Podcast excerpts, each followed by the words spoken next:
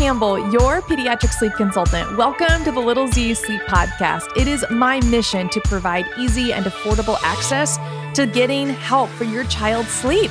I firmly believe that you deserve to be a happy, healthy, and well rested family, and this podcast serves the mission of helping you meet those goals. Today, we are covering the one to none nap transition. This is a big one, but it's not one that I want you to run away and fear from. It may be time. All right, it may be time for your child to make this transition. And I'm going to walk you through all the signs.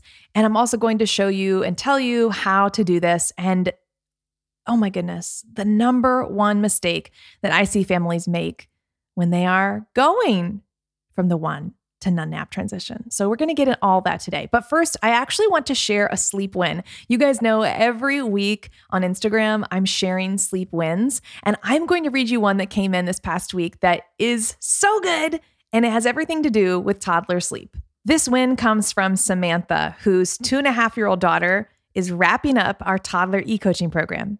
She said, My daughter is on day 15 out of 21 of the toddler program and is doing so amazing, I could cry. She went from taking 30 minutes for me to rock her asleep for a nap to being able to put herself to sleep for the nap. I just put her in the crib and walk away. And nighttime is even more of a dream. It would take 45 to 60 minutes to rock her to sleep. And then halfway through the night, she would end up awake in our bed, staying awake for one to three hours in the middle of the night. Now she puts herself to sleep and sleeps from 10 to 11 hours a night. Your help has been a gift to my marriage and my sanity. Thank you, Samantha. Your story is so good. And it's not something that's like, oh, we rarely hear these things. Like, what an what an amazing role to be in where like I get to hear your wins every single week. It never gets old and I so appreciate you guys sharing this with me. So thank you Samantha for letting me in to your little one's progress and for entrusting me with that with the entire process of your sleep training program with her. That is just awesome. So thank you for that win. Okay. 1 to none. Let's cover the 1 to 0 nap transition today. Now, let's talk about like what age this can happen. I'm going to say this, and some of you may be like, what? That is preposterous. My child is so much older than that. And you know what? It's okay. There's a little bit of a variance on this. But usually, children are ready to drop the nap completely anywhere between two and a half years old up to three years old. You probably heard me say in Samantha's win that her daughter is sleeping 10 to 11 hours a night for a two and a half year old. She's also doing a really long, solid nap in the middle of the day she's getting her total. So let's talk about this. A two and a half to even up to three and a half year old needs 11 to 12 hours of sleep all night long. But sometimes between two and a half and three, they're ready to drop their nap because they're getting less sleep at nighttime because they're getting a lot more sleep during the day. So usually the age is between two and a half and three years old. Now, Becca, my kid goes to daycare. How could I possibly drop the nap? We're going to get into all the what ifs, but generally, we, if you want to say an average, three years old is the blanket statement, but between two and a half and three years old, children are ready to drop the nap. However, it's not mandatory. So, this is really the only nap transition you will ever hear me say that it's not mandatory to drop the nap, but it really could help. So, how would you know? Here are the signs that it's time to drop the nap. The most common sign that it's time to drop the nap for your toddler, just about a three year old, is that they are taking a long time to fall asleep at night. Like I'm talking 45, 60, 75, 90 minutes plus to fall asleep. Not just like, oh, it's 20, 30 minutes and they're out. No, no, no, no. Like a long time. This could be your child is like actually upset or they're just talking. And that's really that's more the common one is that they're just like talking, singing, rolling around in their crib or doing their thing. If they're maybe a 3-year-old and up child, then they may be um, in a big bed and at that point they are um, sometimes even having trouble like getting out of bed and coming to find mom or dad because they're not tired and they're not tired because they had a nap that day. So that's the number one sign is that they're taking a long time to fall asleep. Another sign is that they are waking up early in the morning. And this is not just like a random one time occurrence, but this is something that like happens consistently. Like for several weeks now, your two and a half to maybe three and a half year old is waking up at 5 a.m. ready to go. and you're like, you only slept 10 hours. There's no way you can actually be up and ready to go for today. And actually, yeah, because they are anticipating, their body is anticipating, well, we get a nap today. So I'll be fine. I'll get a little bit of a snooze in the middle of the day, kind of rev me up, and then I'll be able to make it until bedtime. So that's another sign is they're waking up very early in the morning. Now, yes, you could also find another sign is that they are rejecting the nap, either rejecting it and or not taking a very long nap and or you're having to cap it. So there's kind of like these three different things that could happen with the nap. Some kids are just outright refusing to take a nap. The parents get them in their crib or they get them in their bed to lay down and the child is like, "Nope, not napping and they're again talking, singing, playing with their buddies, like not sleeping. The other sign could be that they are falling asleep, but they're only sleeping for maybe 30, 45 minutes and then they wake up and that's it. They didn't need much of a nap. The other sign is that you're having to cap their sleep. That they they could, if they wanted to, they could sleep for two and a half to three hours. But if you don't get them up, then they will like never fall asleep. And then they're taking a really long time. They don't fall asleep until like nine or nine thirty. I've heard that so often that two to three, two and a half to three year olds will take like a three hour nap, a two and a half hour nap, and they just are not falling asleep at night. The other part of this, this is like option B. So option A is that, you know, the child is taking a really long nap and they're not falling asleep. So then, you know, you could maybe shave that down a little bit. But again, if they're three years old, I would really, I would shave it down and then drop it. But for Hattie, she was a prime example. She is my youngest daughter. And Hattie was someone who she would have to only nap for 45 minutes. And if Hattie napped for over 45 minutes, it was game over. Like she wasn't going to fall asleep for a long time at bedtime, like an over an hour was what took her. Um, that was her length.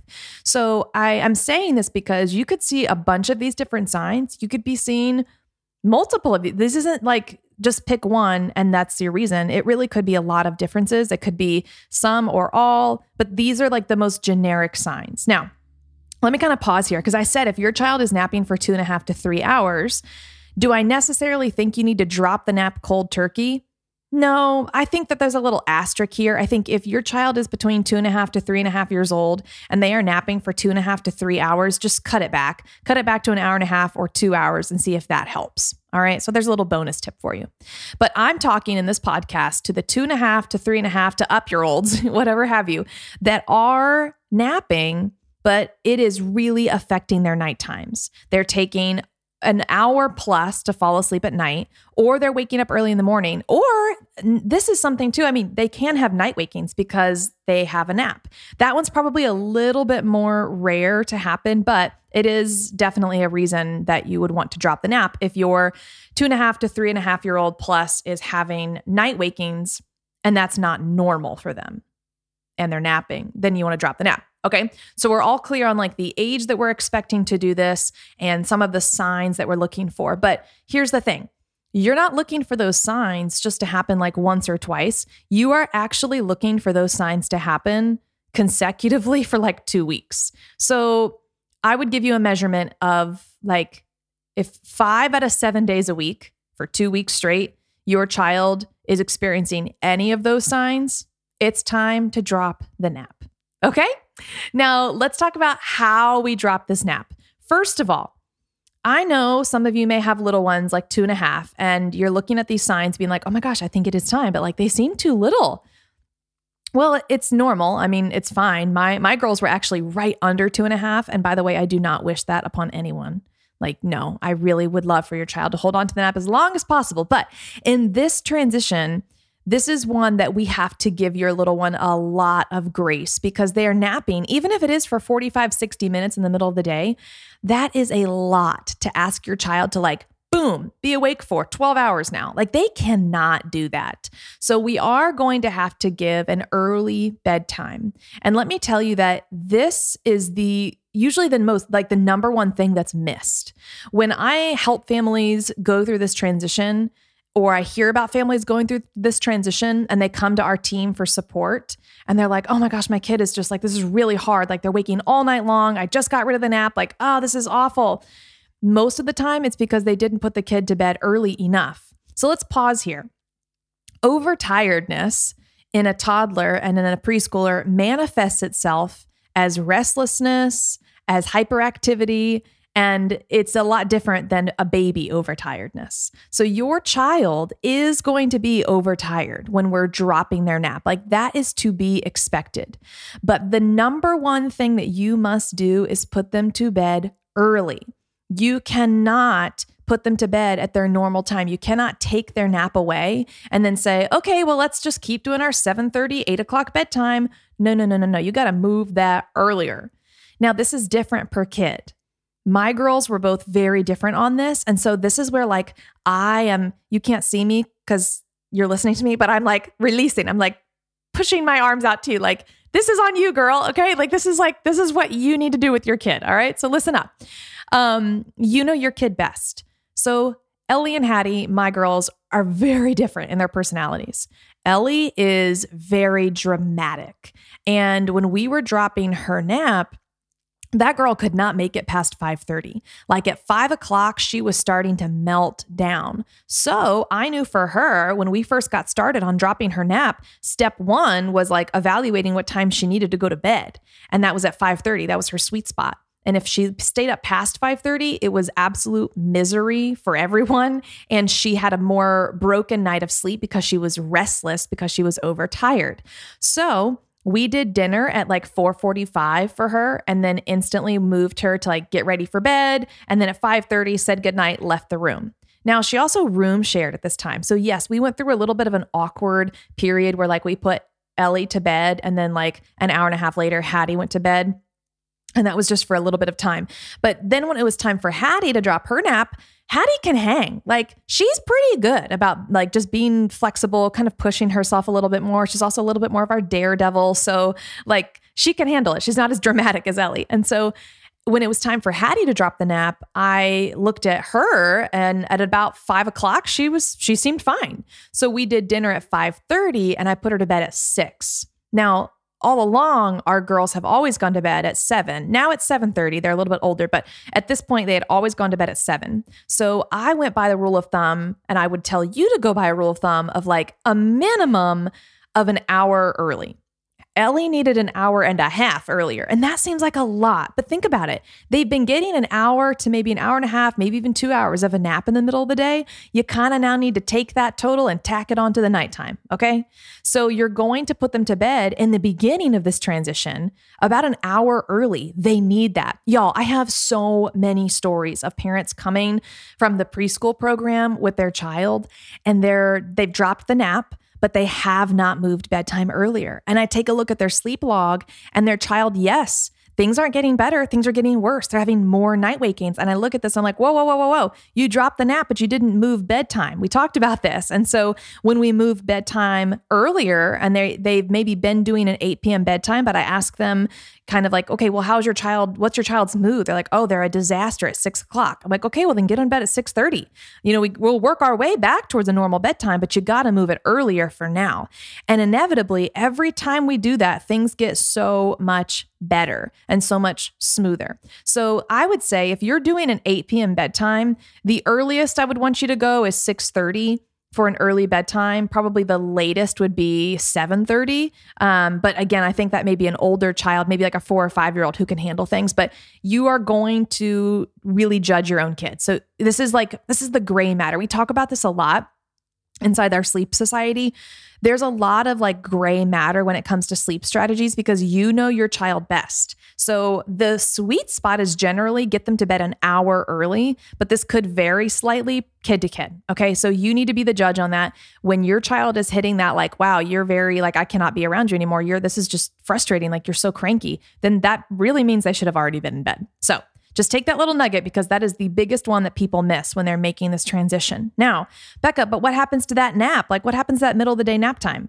Well, it's gone. You dropped the nap. However, your child is going to need some type of like a little bit of recharging. So now we're going to transition to talking about what kind of quiet time we're going to develop with your child. And then, of course, I'm going to cover the what if daycare slash what if they do fall asleep during their quiet time or in the middle of the day, that kind of stuff. All right. So I'll get you. Now, um, oh my gosh, what did I just say I was going to cover? I just forgot. Oh, quiet time. Thank you. quiet time. Okay. So, when we're looking at quiet time, this is like a sweet spot right in the middle of the day. This part is again, kind of varies family to family, depends on how many kids you've got, depends on what's going on. But ideally, I'm looking for maybe 20, 30 minutes of your child having some downtime. Now, hear me out. This is not TV. This is not tablet. This is not um, screen time. This is them building the independent play practice. Okay. So I would suggest you have a little basket, a little Tupperware bin, like something set up for them that that's their quiet time bucket. That's their quiet time basket. Maybe you've got those Melissa and Doug water painting tools. And you know what? We'll put some of my favorite quiet time activities in the links below. So you can check that out. Uh, maybe it's puzzles, maybe it's coloring, maybe it's building blocks, but this is something that is independent for them. Now, we will do an entirely separate episode, and I think I even have a separate episode on quiet time, but we'll focus again on this more. But this quiet time is really just like 20 to 30 minutes, but you'll need to build your child up to that. I have zero expectation that your child will instantly be able to like go to their room or go to a quiet space in there in your house for 20 to 30 minutes and occupy themselves. Like you're going to need to build them up to that, okay? So I would start a timer and you could use a kitchen timer, your phone timer, but y'all know I love the time timer. So I'll link that below for you as well. This is a visual timer that is for your child. And I would start the timer at like 10 minutes, maybe even 5 minutes if you have like wow, we've never done anything like this before. But start it low and then every few days give them a little bit more time and a little bit more time. And you're giving them the gift of independent play and you're giving yourself some of that downtime. Okay. So we're looking at like 20 to 30 minutes of some quiet time. If you can build up to 45 to 60 minutes, like go for it, my friend. Um, every kid is different in that. And again, families are different in that. But if you can do 20 to 30 minutes, like high five of just some downtime for your child to get like just some quiet space to themselves. Notice I did not say in their crib. Okay. We're not going back to the crib or they're not going into their bed to have this quiet time. They could go to their room if they maybe have a little activity table, if there's some some toys in there that they like, or maybe it's just um the table, the kitchen table, and they can have that all to themselves, or maybe you have a playroom, whatever works well for you do that. If you're in tight spaces, then you may be in the same space as your child, but you'll really need to set those expectations that this is time for you to do this over here. And maybe you have like, maybe you're sitting on the couch and they're behind the couch, whatever that looks like for you.